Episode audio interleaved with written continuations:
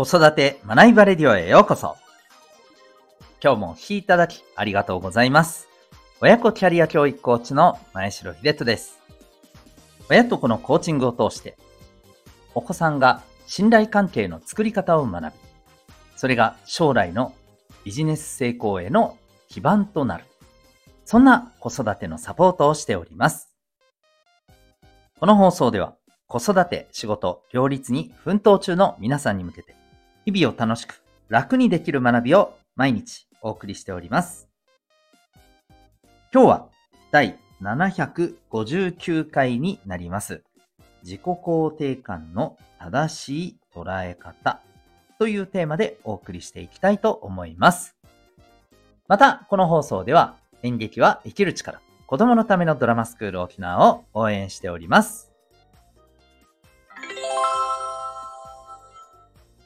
それでは今日の本題ですね。自己肯定感についてです。自己肯定感とは、そのままの自分をこれでいいというふうに認められる、そんな感覚というふうに一般的には言われております。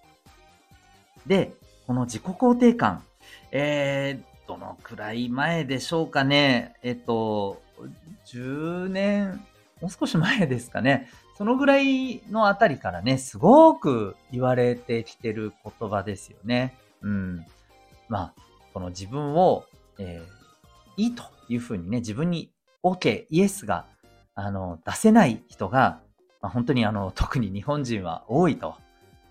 これがね、やっぱりその人の持ってる魅力や力をね、伸ばせずにいる。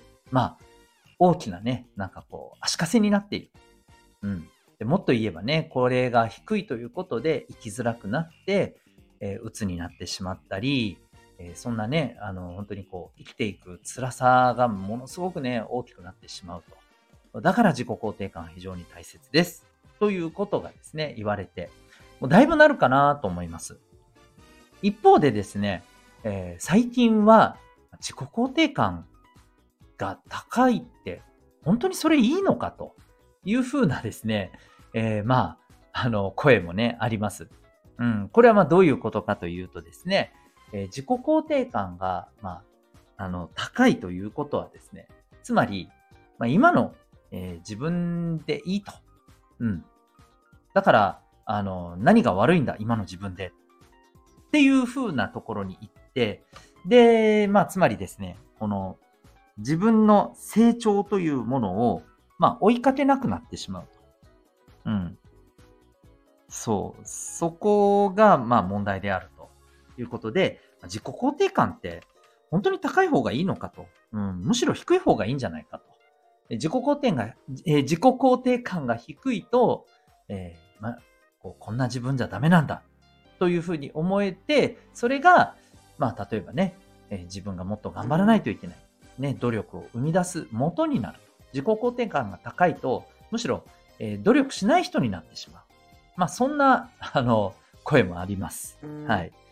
どっちもわかる気がするっていうのが正直なところだと思うんですけど、じゃあこれについてですね、自己肯定感は、高い方がいいのか、そうじゃない方がいいのか、というところなんですけど、僕はですね、これに関しては、もう基本的に答えが明確に出てまして、自己肯定感は高い方がいいに決まってるっていう話だと思います。ただ、自己肯定感が高いだけではダメだと思ってます。わかりますかね？はい。自己肯定感が高いことはまずね、必要なんですよ。だってこれがないと、ちょっと想像していただきたいんですけど、何をやっても自分はダメだっていうふうに思っちゃうじゃないですか。極端にこれが低いとですね。ということは、人が変わるためにまず大事なのはね、もう何を置いても絶対に行動なんですよ。行動なくして変化はない。で、この行動が踏み出せないんですよ。行動することを最も妨げるのが、自分なんか何やっても無駄なんだっていう気持ちなんです。だからこそ、まず今の自分はこれはこれで OK だって思えないことにはですね、その感覚がないとですね、前に進めないんですよね。うん。なんていうかもうエネルギーがない、ガソリンがない自動車と一緒なんですよ。つまりは。動かないんです。エンジンかかんないんです。うん。なので、まず自己肯定感があることが大事であると思います。でもこのあたりで、なんとなく、ピンと来てる方もいらっしゃるかもしれないんですけれども、僕はですね、自己肯定感と、自分がもっと頑張らないといけない。つまり自分自身の足りないところや課題に向けて、目を向けてね、それをどうしようかっていうことを考えるのとは、僕は、別個だと思ってますし、いわば、併存両立できるものだと思ってます。相反するものだとは思ってません。うん。つまり、自己肯定感が高いイコール、努力しない、みたいな。ところとはちょっと違うと思ってます。はい。なので、僕はまず自己肯定感をしっかりとね、やっぱりこう低いという方は、ちょっとずつでもいいの。なんか天狗になる必要はもちろんね、ないですけれども、自分はここに関してはね、頑張れてるなって。うん。あるいはここに関しては自分は、なんかちゃんとこう価値があるなって。そういうふうに思えることが重要だと思うんですよね。うん。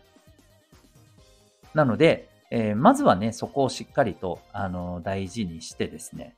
で、その上で、自分自身のできてないところに目を向けましょうという視点がそこに乗っかってくる必要があるんですよね。はい。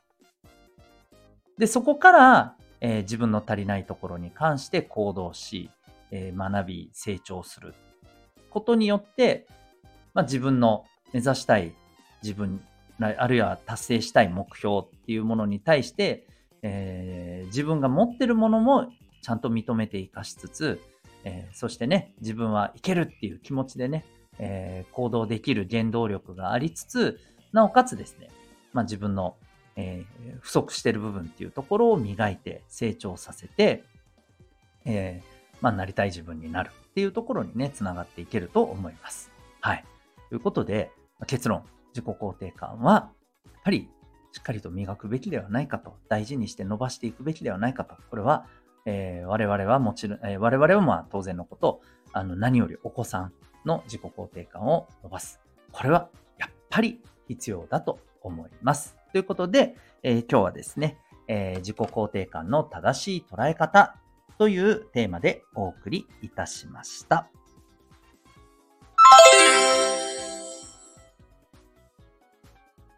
最後にお知らせをさせてください。親子コーチング体験セッションのご案内でございます。